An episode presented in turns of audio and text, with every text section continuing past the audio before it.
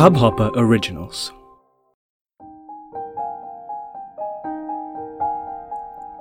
आई मम्मा अम्मा अम्मी मम मॉम मम्मी. हा.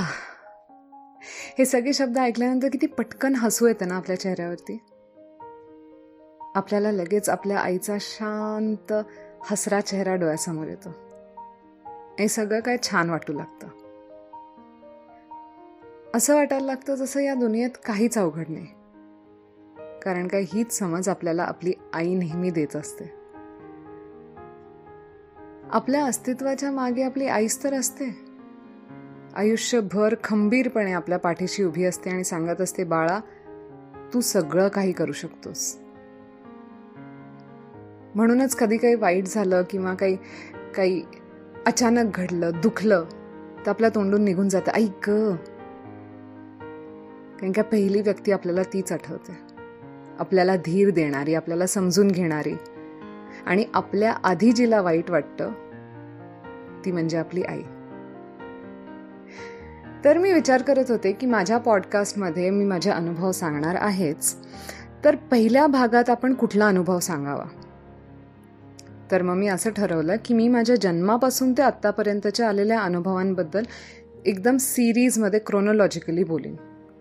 आणि अर्थात जर कशापासून सुरुवात झाली तर ते माझ्या जन्मापासून.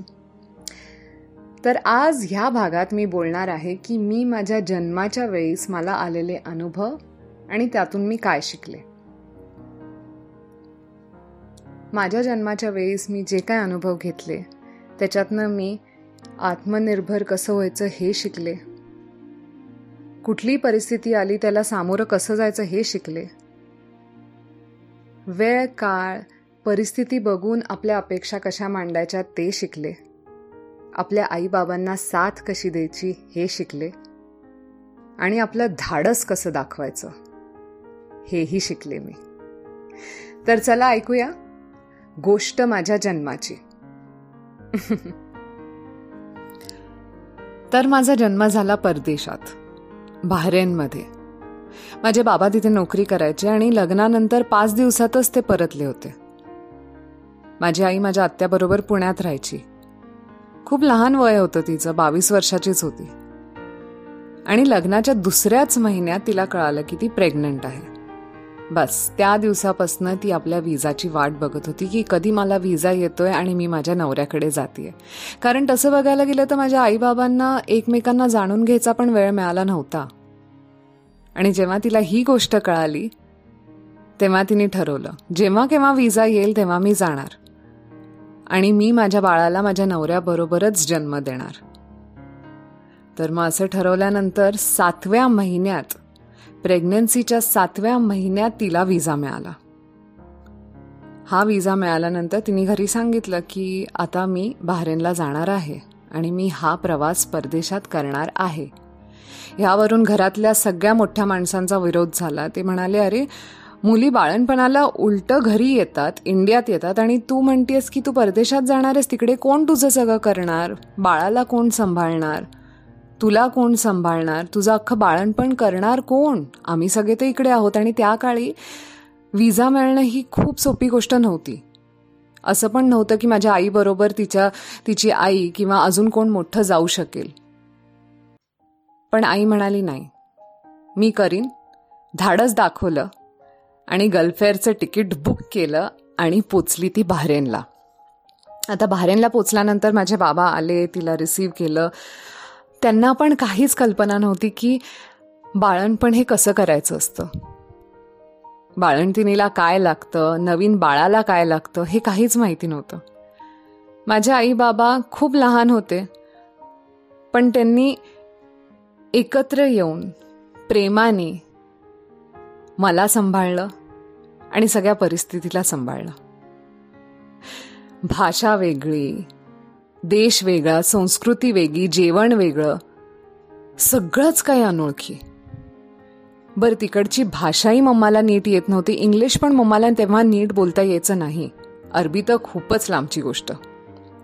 ती मला नेहमी सांगते की ती पहिल्याच दिवशी जेव्हा लँड झाल्यानंतर चेकअपसाठी गेली तिथे त्या डॉक्टरांनी विचारलं तेव्हा त्या सोनोग्राफीमध्ये ते असं पण म्हणाले की अरे बाळ नीट लागत नाही आहे बाळ जरा लहान वाटतंय. साईजनी काही कॉम्प्लिकेशन आहे का? अशा गोष्टी मुली ऐकून खरं घाबरून जातील. पण मम्मा एकटी होती. बाबांना सांगितलं त्या दोघांनी सांगितलं त्या दोघांनी ठरवलं की नाही सगळं नीट होईल. एकमेकांना धीर दिला एकमेकांना साथ दिली. आणि ते जणू ना मला बघून तिच्या पोटात मला सगळं कळत होतं. की आपले आई बाबा एकटे आहेत धाडस दाखवत आहेत आणि आपण त्यांना साथ द्यायची त्यांना त्रास नाही द्यायचा असं करून शेवटी चोवीस जुलै ही तारीख आली आणि डॉक्टरांनी सांगितल्याप्रमाणे मम्माला ॲडमिट केलं. माझा जन्म झाला. माझा जन्म दुपारी एक वाजता झाला. मम्मा ज्या हॉस्पिटलमध्ये ॲडमिट होती त्या हॉस्पिटलमध्ये आजूबाजूच्या सगळ्या बायका अरबी होत्या. तिच्या वॉर्डमध्ये हिंदी बोलणारं पण कोणीही नव्हतं. मम्माला ती डॉक्टरांशी किंवा नर्सशी बोलताही येत नव्हतं काही विचारताही येत नव्हतं. ती आपलं गप्पपणे आपल्या बाळाला बघितलं नवऱ्याची वाट बघत होती. आणि मीही त्याला पहिल्यांदा बघितलं तेव्हा जणू मला असं जाणवलं असेल की इंडियात होतं तसं कौतुक किंवा आपले नातेवाईक आत्ता आपल्याला भेटायला येणार नाही आहेत आपण त्यांच्यापासून खूप लांब आहोत. आणि आपल्याबरोबर फक्त आपली आई आहे. अशी समज दाखवून मम्मा मला सांगते की मी अजिबात त्रास नाही दिला तिला. खूप शांत होते. खाण्याच्या बाबतीत किंवा कुठल्याच बाबतीत मी तिला कधीच त्रास नाही दिला. त्या हॉस्पिटलमध्ये असा रूल होता की तुमचा नवरा जरी असेल तरी तो फक्त व्हिजिटिंग आवर्समध्ये येऊन बाळाला आणि आईला भेटू शकतो. ते म्हणजे चार ते सहा. तर चार वाजता बाबा आले. त्यांनी सगळ्या फॉर्मॅलिटीज पूर्ण केल्या आणि दुसऱ्या दिवशी तिथे अशी प्रथा होती की बाळंतिनींनी घरी जायचं. घरी गेले. त्या दिवसापासून बाबांनी पूर्णपणे मम्माची काळजी घेतली. मला चार महिन्याचे असल्यापर्यंत झोपेचा त्रास होता. मी रात्रभर जागायची. आणि तेव्हा आई बाबा दोघही जागे राहून माझ्याबरोबर मला सांभाळायचे. सकाळी बाबा ऑफिसला जायचे. मम्मा दिवसा थोडा आराम करायची. घरातली कामं करायची.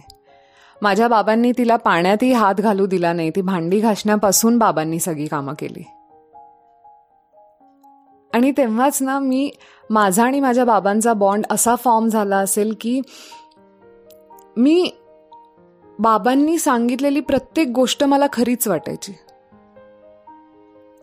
आणि आईपेक्षा जास्ती माझं प्रेम माझ्या बाबांवर होतं.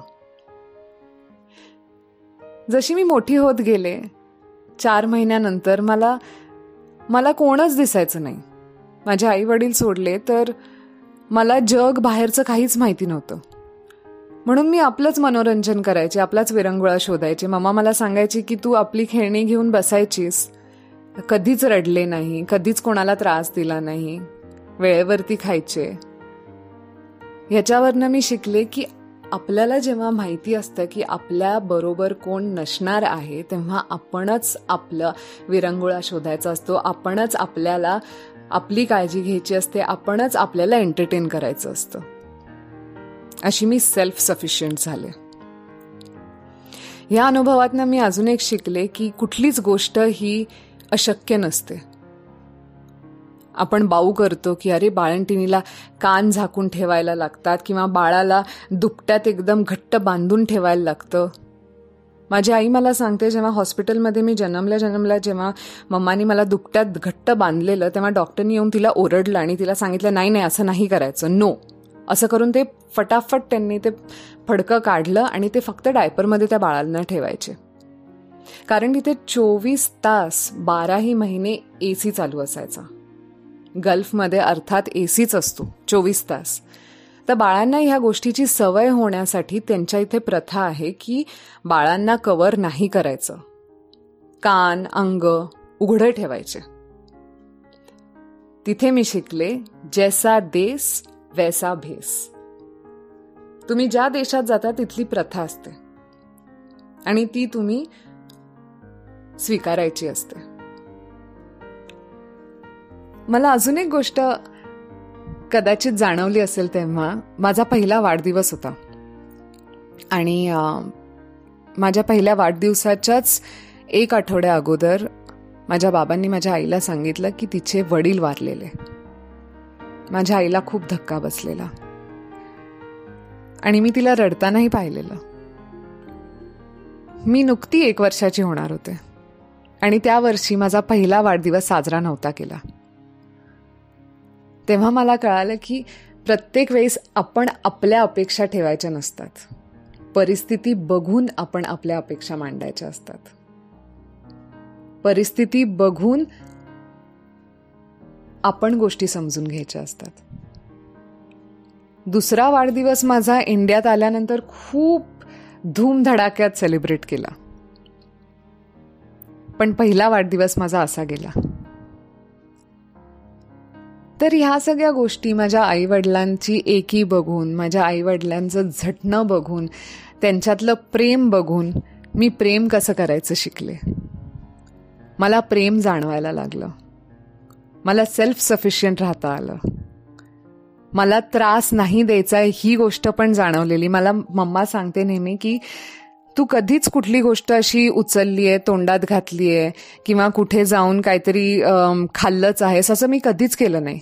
कदाचित मला जाणवलं असेल की इथे आपण आजारी पडू शकत नाही. आपल्या आपण आजारी पडलो तर आपल्या आईला आपल्या डॉक्टरकडे न्यायला लागेल आणि तिला त्रास होईल. इंडियामध्ये शक्यतो खूप लोक असतात बाळांच्या मागे. सतत बघायला की काही ते तोंडात नाही ना घालत आहेत कुठे धडपडत नाही आहेत ना. मी अशी कधी वेळ येऊनच दिली नाही. मी नेहमी मी अशी कधी वेळच येऊन दिली नाही. आपल्या आईला त्रास कसा नाही होणार ह्याच गोष्टी मी नकळत करत गेले. माझ्यातलं जे धाडस सुद्धा मला आता विचार केल्यानंतर असं वाटतं की सातव्या महिन्यात सात महिन्याचं पोट घेऊन जेव्हा माझी आई विमानात बसली जी मुलगी कधी पुण्याच्या बाहेरही गेली नव्हती तिने डायरेक्ट बाहेरेंचा दौरा केला. ह्यात दडलेलं जे धाडस होतं तेही मी तेव्हाच बघितलं. आणि माझा पहिला प्रवास विमानाचा प्रवास सातव्या महिन्यातच झाला असेल तिच्या पोटात असताना. आणि त्यानंतर माझे खूप अनेक प्रवास झाले. जग फिरली आहे मी. आणि मला मला प्रवासाची आवड पण आहे. मला फिरायला खूप आवडतं. तर तेव्हाचा हा जो आमचा अनुभव होता माल मा मी जन्माला येण्या अगोदरपासून मी जन्माला आल्यानंतर ते मी दोन वर्षाची होऊस तोपर्यंत. आमच्या तिघांचं जे विश्व होतं त्या विश्वानी मला खूप शिकवलं. त्या विश्वानी मी अगदी इंडिपेंडेंट म्हणतो असं इंडिपेंडंट बाळ होते मी. मला आठवते मी इंडियात आल्यानंतरही मी कधीच कटकट केली नाही. मी सगळ्यांबरोबर मिसळून राहायची मी कोणाच्याही बरोबर जायची. मी कधीच खाण्यासाठी कुठला प्रॉब्लेम केला नाही माझ्या तब्येतीचा कुठला प्रॉब्लेम आला नाही. आणि अजूनही माझ्यामध्ये ह्या सगळ्या गोष्टी आहेत. मी कुठल्याही गोष्टीचं धाडस करू शकते. मला जर कळालं की कुठल्या गोष्टींनी आपल्या आईवडिलांना त्रास होईल तर ती मी गोष्ट नाही करत. माझ्या जन्माला आले आल्यानंतरचे जे काही हे अनुभव होते त्यांनी मला खरंच आयुष्यभरासाठी या सगळ्या गोष्टी शिकवल्या. आणि मला त्या आयुष्यात खरंच खूप उपयोगी आल्या.